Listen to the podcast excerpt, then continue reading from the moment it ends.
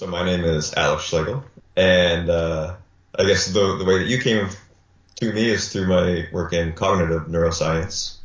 So that's my my training background is in cognitive neuroscience, which is, you know, if you want to describe it in a sentence, it's trying to understand how the structure and function of the brain creates the, the mind and the the consciousness we experience and everything that makes us human, like imagination. So uh, it's a. Oh, go ahead. Sorry. So, so you, so you just published uh, or recently published a paper about the idea of the mental workspace, uh, right. a widespread network of, of, of, brain areas that activate when we are in a in an imaginative state. Could you tell us a bit about that? About the the brain areas? About the, about the mental workspace. workspace. Okay, sure. So it's uh this the mental workspace is not a concept we came up with, but it's in, in my view, it's it's a topic that is pretty neglected in the field, considering how major a role it plays in what it is to be human. Uh, you know, my my view is that this is one of the main things that distinguishes human cognition from other any other animal cognition is that we have this very rich mental space that we can work in. So it's uh, you know internal models that we can plan in, uh, do experiments in, test in that that we don't have to have a physical counterpart to. So that opens up uh, an amazing range of new abilities that other animals aren't going to have that that don't have the ability to turn into that inner space and uh, and focus on it and manipulate it rather than manipulating real things with their hands. And um, so yeah, so I think I, think it's perfectly fine to think of it as synonymous with imagination. Uh, all of these terms are kind of loose and not very well grounded in in anything physical. So, um, yeah, so that's my that was my motivation is trying to understand a little bit about how it is that the brain, the human brain especially, creates this mental workspace. Um, a, a very closely related ideas that maybe is more traditionally used in the field is working memory. So working memory is, is a very um, popular topic or very interesting topic in neuroscience, trying to understand the neural basis of working memory, which in a way, in some ways is very similar to these ideas of imagination or mental workspace. It's the ability to hold um, representations or images or sounds online temporarily for for working with. But I think the in practice the the place where it doesn't really get to the questions that I'm interested in is working memory is usually or almost exclusively thought of as a, a static kind of temporary memory. So if I want to remember somebody's phone number or uh, remember a face or something like that, I can I can hold it there but this idea of actively manipulating those representations isn't really treated. So that's really the thing that we were most interested in getting at is, and it's, it's, um, I think one of these cases that since we do it so easily, we don't really think about it, but this is actually an, an astounding ability that we have to, with almost, it seems, limitless possibility to manipulate these representations into things we've possibly never seen before or to discover new things that actually have exist out in the world just by you know using this amazing modeler that we have in our mind so the, um, yeah so the so the the key sort of insight from from the research was that it, it's not that it just comes from one place, but it's the whole network that fires simultaneously that connects up all those different uh, parts. Yeah, that's one of the key insights. This this is um, maybe just kind of a, a, product of the historical moment we're in with neuro- cognitive neuroscience researching that most of neuroscience research, I think would say even now, is still focused on finding where is the neural correlate of some function? Where does language happen? Where does vision happen? Where does memory happen? Those kinds of things. And um, it was very easy to ask those questions when fMRI came around because we could, you know, stick somebody in a scanner and have them do one task and do a control task and then do the real task and see where what part of the brain lights up in one case rather than the other. And you know, those those very well controlled reductionist kinds of um, paradigms find these very clean blobs where something happens in one case versus the other. So there's yeah, this I think it, it led a lot to the story of you know one place in the brain for every function, and we just have to map out those places. Um, but in reality, in, in reality, the brain is a complex system. It works in a real world, which is a complex environment. And in any kind of real behavior that we engage in, the entire brain is going to be involved in one way or the other. Uh, and especially when you start to get into these more complex abilities that are very hard to kind of, you know, reduce to the this highly controlled A versus B kind of thing. The when you to really understand the behavior itself, like imagination, yeah, I think it's not that surprising that it's going to be a complex multi-network kind of mm. phenomenon. And and so I think where why we were able to show that is the maybe primarily because the techniques are advancing in the field and we're starting to figure out how to look at these behaviors in a more realistic way. Mm-hmm. One of the, I would say, big limitations of cognitive neuroscience research right now, because of fMRI and because of the techniques we've had, is that we tend to think of a behavior as um, like activating or not activating the brain. You know, when we're when we're doing analyses of brain activity, we're looking for areas that become more active than than another. This is changing a lot in the last few years, but that at least you know for the first 15, 20 years, that was the kind of kind of one of the only ways we would look at brain activity. And so it it, it kind of simplistically thinks of the brain as you know one some other organ where it's either you know uh, like buzzing or it's not buzzing. It's buzzing or it's not buzzing. You know, when it buzzes, the language happens. But really, the brain is a complex computational system. It's doing complex computations and, pro- and information processing. Um, and that's not something that you're really going to see if you're just looking for in a large area increased versus decreased activity. So when we start to be able to look at the brain more in terms of the information that it's processing and where we can see information and how we can see communication between different areas, then you start to see, you can start to look at things like imagination, uh, mental workspace in, in uh, a more complex light.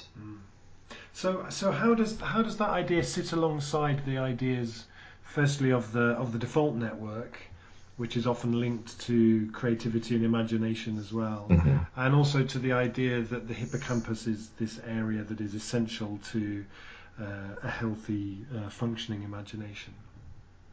Do those, right, okay. ideas, do those three ideas all just fit seamlessly together, or are they heading off in different directions? Uh, I can give you my opinion that's not very well founded in uh, in any kind of data, but it's something that we've talked about a lot in in the lab and I have a suspicion that actually we had been thinking about how to test for a while. Uh, yeah, so the default mode network was first seen as this network that would become more active in between tasks. So, you know, when we're doing an fMRI experiment, what we'll usually do is you'll have some period where you're doing the task, and then there's a period where you're just resting, so you can get the, the baseline brain activity when you're not doing anything. And this was a surprising result is that actually during rest periods, other, some areas of the brain become more active.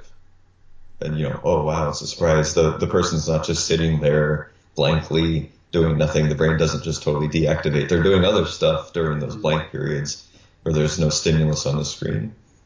Um, and you know, from my personal experience, what you do in those, uh, those experience, those rest periods is you daydream your mind wanders. You think about what you're going to do afterwards or stuff that's happened during the day. Uh, and there's a lot of research since then that's backed that up that it seems to be this kind of network that's highly involved in daydreaming like behavior or social imagination, those kinds of things. Uh, so my view, my, my opinion or my suspicion is that this is this is a, I think, illustrating how our term imagination really encompasses a lot of different things. And when you try to lump it under this one term, this one mega term, you're going to be missing out on a lot of the complexity or subtlety. So what what I would suspect is going on is that there are um, there's this more like daydreaming mode of control over your inner space where you're not really you know consciously volitionally directing yourself to um, have certain experiences.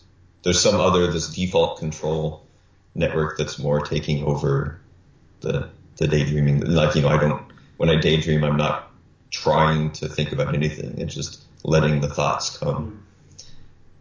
But that's not the only. That's not what imagination is. That's maybe part of what imagination is, but a very important part of imagination is is you trying to imagine things, trying to direct yourself. You know, well, what is the relationship between these two things, or how can I build community, or something like that. And in that case, you're you're taking active volitional control over these systems. Um, so that would be my suspicion is what's going on, or how our like our the results we found would differ from default mode network is that in our study we we were telling people, you know, we would show them some stimulus and we would say rotate this 90 degrees clockwise. So they had this fairly difficult task that they had to do. It was effortful, and this more frontal parietal network probably took over then. And you see that a lot in other studies. You know, a frontal frontal parietal, I think they sometimes call it like an executive attention network that um, directs when you're when you're consciously trying to engage in some task that takes over, and then if you're not doing anything, the default mode network takes over. So they're both different kind of different manifestations of the imagination, a sort of an active and a more uh, passive less conscious version. They're both two versions of the same thing in a sense.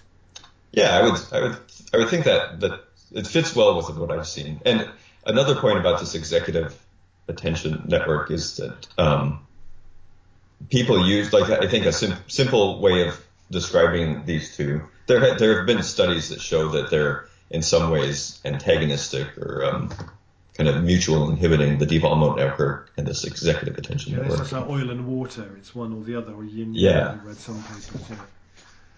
Right. Yeah. So, but a, a, simple way of describing these that people often resort to is that the executive attention network is is um, is designed for attention to the outside world, and the default mode network is attention to the inner space.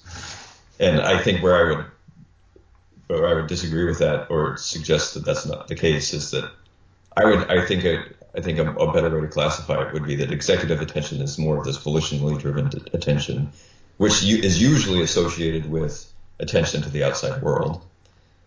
And default mode network is more I don't know how to describe it exactly, but it's more of this daydreaming network. Hmm. But the point is that this you know your executive volitional attention can be driven to the inner space just as much as it can be driven to the outside world.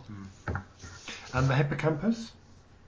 Hippocampus, I don't, I'm not sure. Um, we we did see that it became more active. Um, I believe I'm trying to remember back when people were doing the tasks that that you know these mental manipulation tasks, but we didn't find that it the processing contained information about what kinds of tasks the person was doing. Uh, now it's important to not draw too many conclusions from that, and this is something I think that we constantly struggle with is just because we didn't find it being involved in the task does not mean it isn't. It's, it's probably much more likely an indication that our tools are very poor for looking at these things and it was probably involved in a way that we just were not sensitive to given our you know tools and, analysis techniques. Um, but yeah I, I definitely I don't think I am qualified to like give a comprehensive answer of what the hippocampus is involved with in humans and how it would be um, involved in these kinds of tasks. But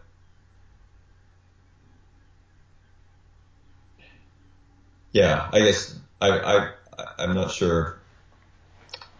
I what I, I, guess what I would be willing to say is that the hippocampus may be involved, but I, I would suspect it's definitely not like the only thing or the, the major thing. It, it may be what other studies have focused on and found relationships with, but I think it's more important to to think of you know more of this complex dynamic network view of what's going on. If you really want to get closer to uh, understanding how imagination is created in the brain. Mm. And with this um, mental workspace network, how? Um, well, I guess well, the first question is yeah. So the um, is that the same network that would that would be activated if you were thinking about the future? Because one of the things that, that, that I'm interested in is the whole thing of what, where, what happened to the future. You know, we used to be talking about the future all the time and writing about the future all the time, and it feels like you know we've seen in the last few years this kind of retreat into kind of nostalgia and what people call retrotopia, that idea, you know, make America great again, and kind of going backwards, and this sort of the future seems to become a very complex and kind of scary place. So people rather kind of go backwards you know, if, and what we try and do in transition is really to create those spaces where people come together and imagine the future in a sort of hopeful, what could it be? We could create something fantastic. How would that be? Is this the same kind of network that would be firing in people as when they're as when they're thinking about the future and trying to be imaginative about how the future could be? Yeah, I would I would think so. Where um, I think an important difference or an important additional part that you might start to see if you're thinking about imagining the future is is um, I would guess that practically most of the time when you're imagining the future, you're thinking about people and social groups and how to navigate those kinds of dynamics.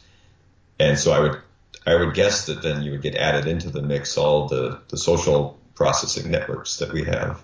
And that's actually another thing that we had we're thinking about how to um, how to look at is that yeah, practically a, a, big chunk of human cognition is spent thinking about your relationship with other people and how to navigate that. And uh, and I think there's a good argument to be made that that kind of complex processing space is, was one of the main drivers of us becoming who we are because social social uh, social cognition is some of the most complex cognition we do trying to imagine what somebody's thinking by looking at their facial expression or mm. imagine, you know, how do I resolve a conflict between these two people who are fighting, things like that. And, um, we def, we do have very specialized regions and networks in the brain that have evolved to do that kind of processing.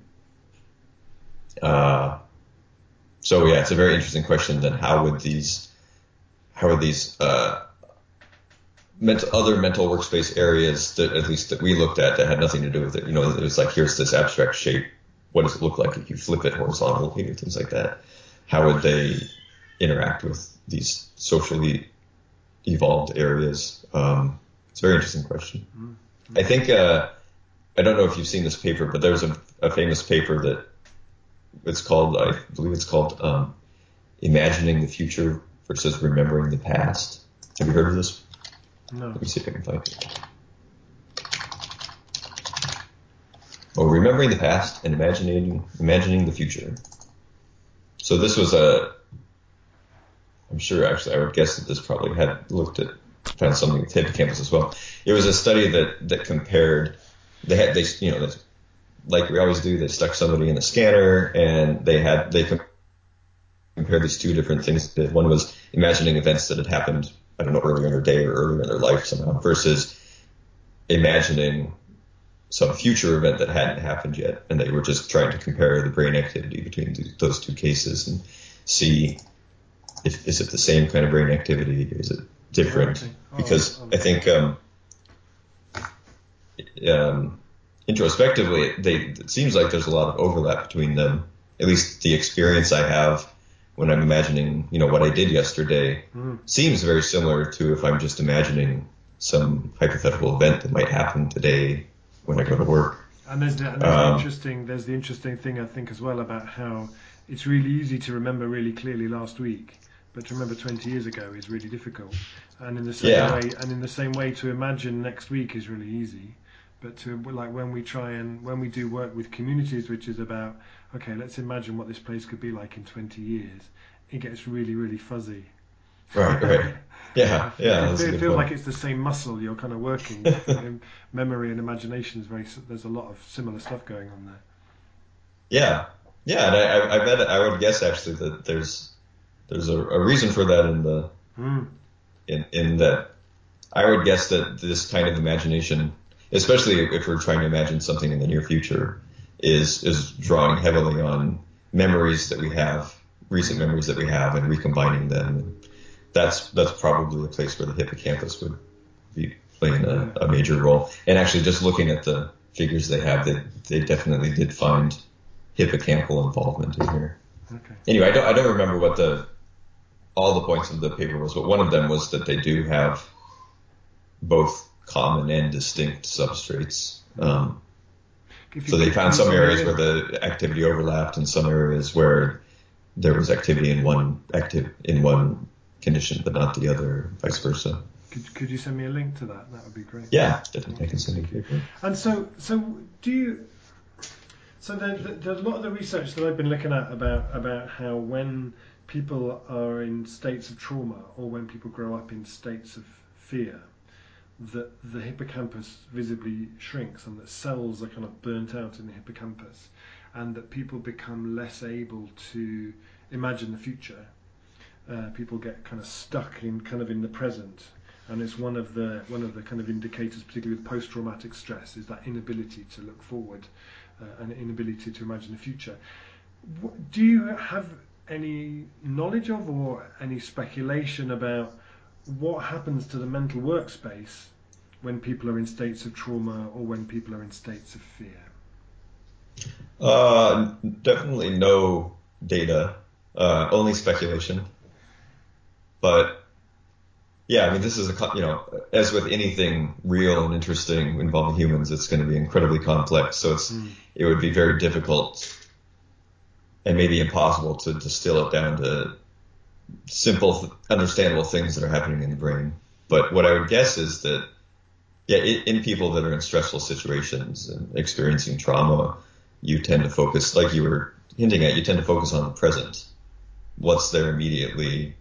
Hmm. You know, how do I survive this day? And you don't tend to think much about planning for the future.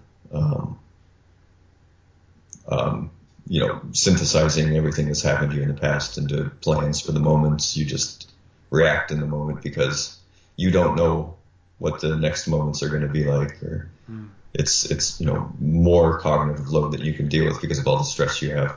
So I would guess that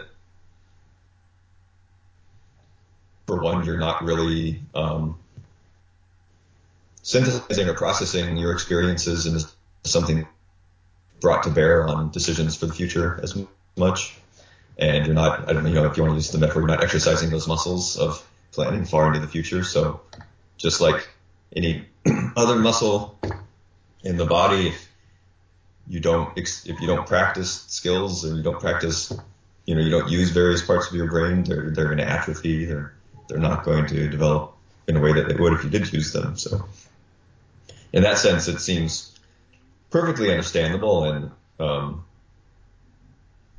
not that surprising that yeah these areas these areas or these networks that we found associated with these kinds of activities of projecting oneself in the future or imagining things that don't exist if in people in people for whatever reason aren't doing that kind of thing regularly in their lives they're not going to be developed as much as they would from people who are happy and healthy and imaginative mm.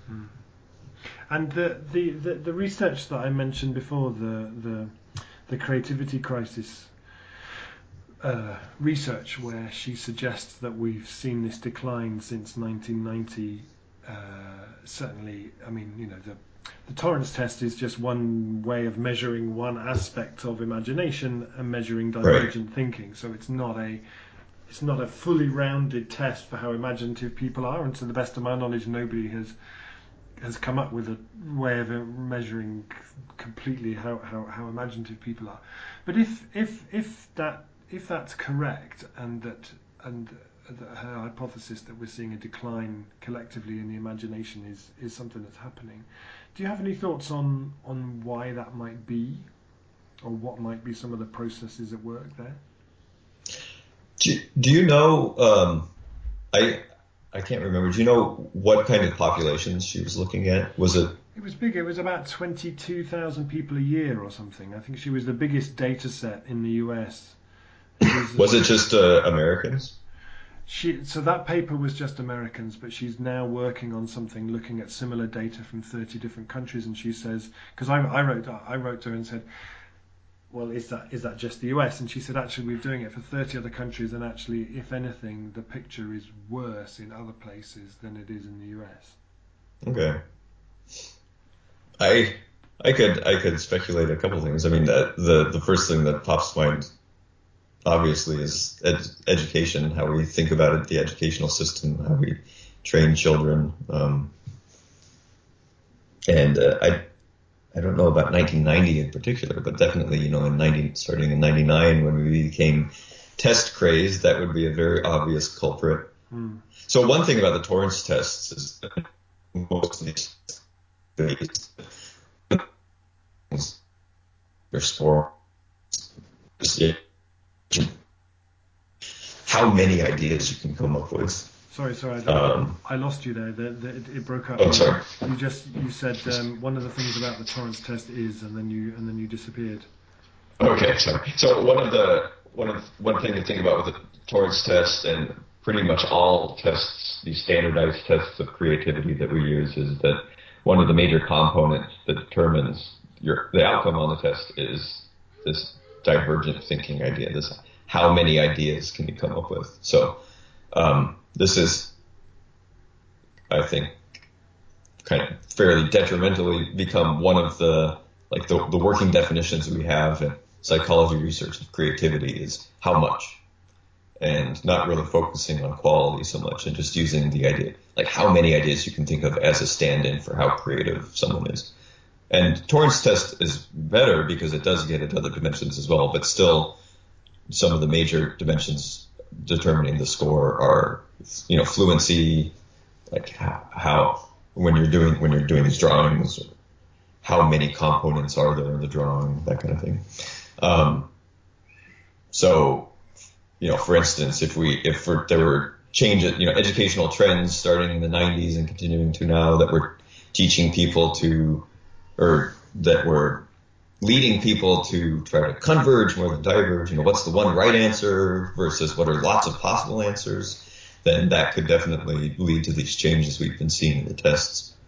Um, e- even if that were the case, though, I like, is that really a problem? Obviously, we, we want people to be able to think of lots of possibilities, but if it's you know, just for instance, people who have been brought up in an educational system where they've been taking standardized tests all the time and they're trying to figure out which of the four bubbles is the right one to fill in, then then that could just be a you know a habit they've developed that carries over to these tests. I don't know exactly. Um, um, another idea that maybe would be related to this is, you know, we're definitely much less idle than we have, were in the past uh, one of you know I guess we we lament all the time how overscheduled kids are. They mm. go from soccer practice to band practice to art class to blah blah blah blah blah, trying to build up their resume for college or whatever. Uh, and so if somebody is just constantly buzzing, you know, li- like busy, not really just stopping and daydreaming and throwing rocks in creeks or whatever, then that's again, it's a it's a habit they're not going to have developed, mm. and they're not going to be able to use as well. And this idleness or like giving up control to ideas that you know the, to this default mode network, maybe if you will, um, letting those ideas come in, exploring possibilities. Those are things that I think often come out of boredom. Mm. And if, if you're never bored, you're never really letting those kinds of processes happen. So that would be another thing to think about. So, so if if you are if if somebody is is less imaginative, their imagination is less strong and less active. Is that because the the um, the kind of that when that when the mental workspace fires, it's including less places, or that it's joining them all up less vigorously. I don't have all the terminology. like it, it, it, it all fires, but it fires to less places, or it fires less strongly to all those different places. Um, I think it would be basically everything to give you a terrible answer. So, for instance, I, you know, this is where we're really getting at how imagination is this com- very, very complex process that we're distilling to a single word. And it's really thousands of parts that come together. Um, so for instance, if you, if you can, uh, v- imagine visual experiences more or less vividly, then that's going to play a role. Somebody who can have very vivid mental images of things is going to probably be, have an easier time recombining things than somebody who really struggles to form a, a visual image. Or on the flip side, I mean, there's actually there's a lot of circumstantial evidence that people tend to kind of go to one end or another of being very visual people, uh, and I, I, consider myself one of those. Like when I when I think, I tend to think a lot in terms of visual representations. And so it's very easy for me to do the kinds of tasks that I ask subjects to do where, you know, here's this weird random shape, what would look like if it was rotated 90 degrees. And, um, some people have a really hard time doing that kind of stuff though. Uh, they're very smart people, but they're just terrible at mentally manipulating images. But, you know, if you had them think about other things like more, um, more verbal kinds of verbal, logical kinds of representations. They're really good at that. So e- even even trying to talk about the mental workspace as, as or like the, mental workspace network as one static network of areas in the brain is probably not true or probably not accurate because different people will have different connections or different parts of it be more active than other others. So when I'm doing, when I'm trying to do, you know, when I'm trying to mentally imagine things, for some people like me, that might involve mental visual images, and that's the way that I think about it. But for other people, it might involve much more the language areas of the brain, exercising the, that language network in a, in a more mental way. Um, and that might lead to strengths for some people versus others and vice versa, depending on what kinds of tasks you're trying to do or whether you're a verbal person that's being forced to try to do something visual or vice versa. Um, so given that, that this, these networks involved are these complex information processing systems, you know, there's any number of ways where they can differ or fail or become strengthened or become atrophied. And one of the questions I've asked everybody that, that I've interviewed has been if, if you had been elected last year uh-huh. as the president on a platform of Make America Imaginative Again, if you had thought actually one of the most important things we need is to have young people have a society that really cherishes the imagination and education system where people come out really fired up and passionate what might be some of the things you would do in your first 100 days in office? First 100 days. Well, I think the real solutions are things that are more like 20 year solutions. So you can start in 100 days, I guess, but it's definitely, definitely, yeah. yeah, definitely won't solve them in 100 days. But yeah, it's definitely, to me, it just all comes down to how we choose to educate people. Um, the things that I think we would need to build toward are, at least, you know, I'm, I'm coming at this all from a perspective on the U.S. education system. So one thing is that we don't we don't view a teacher as a profession, really, like in the same way that we do as a, a medical doctor or a lawyer. So I would say we need the equivalent training and um, uh, residencies and professional degrees for teachers that we would have with with anything else that's as important as a profession as teaching is. And the training I would focus on is, I mean, yeah, obviously there's like we, we shouldn't be focused on tests in the way that we are. Uh, if you teach tests and you teach to the kind of competencies a child should achieve by fifth grade, that kind of thing, you're going to be ignoring all the things that are hard to measure for one thing, like imagination, creativity, curiosity. How do you how do you evaluate whether a kid is curious? I don't know. Um, so one of the yeah, I think one of the changes that, that I would want to see is that we become, I guess, uh, like we trust more that the outcomes that we want will come rather than need to see them happen. Because if you need to see a result, then you'll only focus on the things that you can see. And for a lot of what education really does, it's very hard to measure it in any reliable way. Mm-hmm. So if you want to create, you know, if your goal is to create a society of people that are civically engaged, that are curious, that are creative, compassionate, that's all stuff that you have to just kind of set up a system to do that and hope that, you know, the, the outcome that you measure will be the society you create, basically. Um,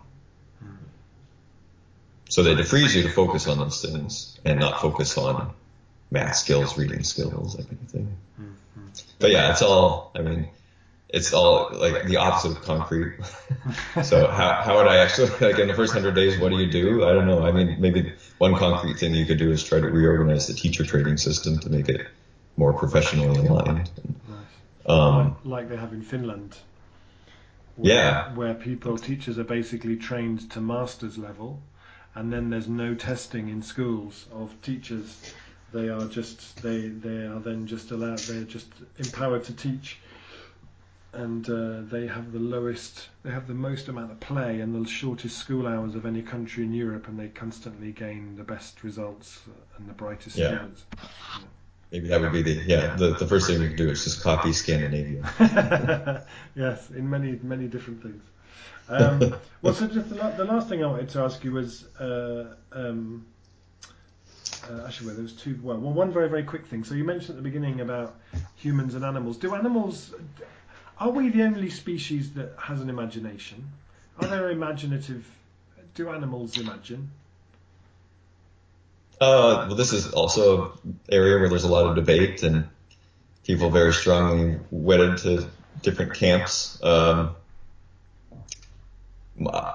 so my, I mean, I have a, a view from looking at the data, and uh, I've done some research with animals that they're especially with I've done some research with chimpanzees. So the chimpanzees also often come up because they're our closest living relative, and if, if they're a good um, a good species to look at if we're really trying to figure out what is the core of the difference. Where did humans start to diverge from our animal uh, relatives? Uh, and it seems pretty clear to me that there are some very qualitative differences that get right at this idea of imagination.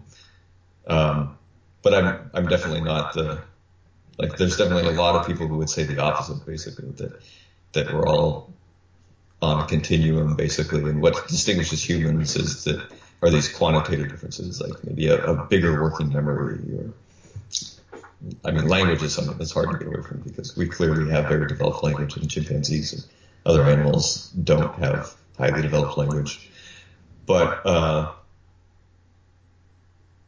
I think there's so the view that I've come to looking at the data and research is that there's there's a very important difference uh, that gets right at the, the mental workspace, basically. Uh, and I think maybe where part of where it's coming from is that something that very clearly distinguishes humans from other animals is the amount of control that we can exert over our behavior. Uh, and the way that's often talked about is that, you know, we have this much larger frontal lobe that is for inhibiting these behaviors that, you know, these sexual or emotional behaviors that we would want to engage in, but we don't because we can repress that. And, but the flip side of it is that we can also make ourselves do things that we wouldn't want to do or that we can, that, that aren't prepotent, that don't just come naturally. So if, you know, I can really force myself to struggle to think about what is, what is that thing that I would change about the school system now that, that doesn't exist? Um, and I don't get distracted, right? I can I can make myself focus on that for an extended period of time. So my my suspicion is that all these differences, one of the main things these differences are coming from is this this um, control differences we have. So one of the besides this enlarged frontal lobe, one of the other things that we see as a big difference between animals and other primates is much stronger connections between the uh, like dorsolateral prefrontal cortex and parietal areas, this frontal parietal network that people talk about. Uh, and that's heavily in, involved in kind of direction of thought, I guess you might describe it as. Uh, so executive control over thought. Okay. Uh, and, all, and mental workspace would be one of these things of controlling one's own thoughts. So anyway, I'm, getting a little bit rambling, I think, but um, this question of you know, do other animals have imaginations? Uh, another way to phrase it might be is like, if even if they have, in theory, or you know, even if they have that machinery there to do these, you know, recombinations of mental representations or memories or things like that, another big question would be, what is their ability to use that that system that's there to direct it and to develop it. And that's where I think uh, an important, that's where it might be, you know, productive to, to have discussions in, in that areas. So when I was in, uh, I did some research with chimpanzees in Japan a while ago, trying to, trying to do a study to determine whether they could do mental rotation. This is one of the paradigms that has been most extensively used to try to get at these questions is uh, the mental rotation paradigm. So it's in general the idea is that you have the subject try to you know you show the subject a visual stimulus, they have to perform some mental rotation of it, and then you test whether they've done that mental rotation correctly or not.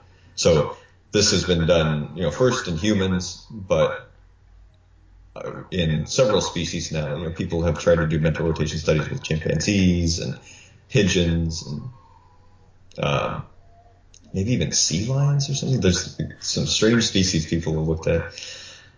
And there's spotty evidence one way or the other. You know, sometimes they can do these tasks, sometimes they can't. But it's it's very difficult to come to a conclusion about because all we really have is their behavior, and we have to try to infer from that what the mental processes behind that are. Um, so just to give you one example, you know, these original mental rotation studies, the reason they were so interesting was there was a debate at uh, a vigorous debate at the time of whether or not we really do have these mental images in in the brain or whether they're some other format of representation of information that we just fool ourselves into thinking are mental images. And so the cool finding from this original mental rotation study was that um, so here's what they did. They had a they had a, a, a, visual stimulus, some weird cube shape, and they had another version of these. And your job as a subject was to decide whether or not this was the same 3D cube shape, uh, or whether you know one just rotated into the other, or whether one was had some kind of a flip in it that made them actually different objects. And so, as a subject, if you're doing, if you know, as a, what you're having to do then is mentally align these two and see if they match up. And what they found was that a subject's response time, you know, deciding and responding yes or no, uh, correlated positively with the um, the angle between the two objects. So the the farther they were away from each other in angle space, the longer it took you to respond, and it was a very tight correlation. And that was a very strong behavioral indication that you actually were engaging in some kind of a simulation of rotating this one object into the other because a rotation takes time and it's going to take longer if it's a longer rotation that you have to make. Wow. Okay. And and then the last thing I wanted to ask you was, I just, wanted to sort of uh, suggest a hypothesis and see what you think of it. Sure. Which is which is that that climate change as an issue is something where the further you get into it, the more terrifying it, its implications become. and we see yeah. the the fires. I don't know how far you are from the fires that are going on in California at the moment, uh, but you know the, the, the the further we get into it, the more uh, and the more pronounced it becomes, and the more clear it becomes, and the more the implications start to sink in. Uh, what should be happening is that is that as we get further into it, we should be becoming more and more imaginative of ideas of things that we can do and possibilities and other ways that we can deal with it. But it feels like actually the further we get into it, the more that stuff sort of shuts down. and I wondered whether so what I've been looking at is the idea that, particularly when I was focusing you know, with with the hippocampus, that that idea that when you are in fear, when you are in trauma, and the hippocampus is uh, is kind of compromised and shrinks, and that we become less able to look to the future. Our imagination is less strong under those kind of circumstances. So, so the, the, the further we get into something like climate change, the less imaginative we become because of that sort of set of circumstances. Does that sound like something that could be plausible to you? Yeah, I think it could be. Uh, but I think it it would be highly dependent on how a person receives the information about climate change. You know, if you if you receive this information as we're doomed 100 years from now, the seas are going to rise, we're all going to die. And, you know, it's it's because of big businesses that are pumping pollutants into the air and all that kind of stuff. It's like it doesn't like if that's if that's present presented to me in that way, I don't really see what my role in that is. Yeah. You know, what do I do? And I could definitely see kind of you know more of a like a survival behavior in that case of shutting off and not thinking about it and focusing on uh, focusing on what's in front of me rather than this this doom that's coming in the future that I have no control over. But if it's presented as yeah, this is a problem to solve, and I view myself as somebody who can solve problems, then yeah, my imagination kicks off.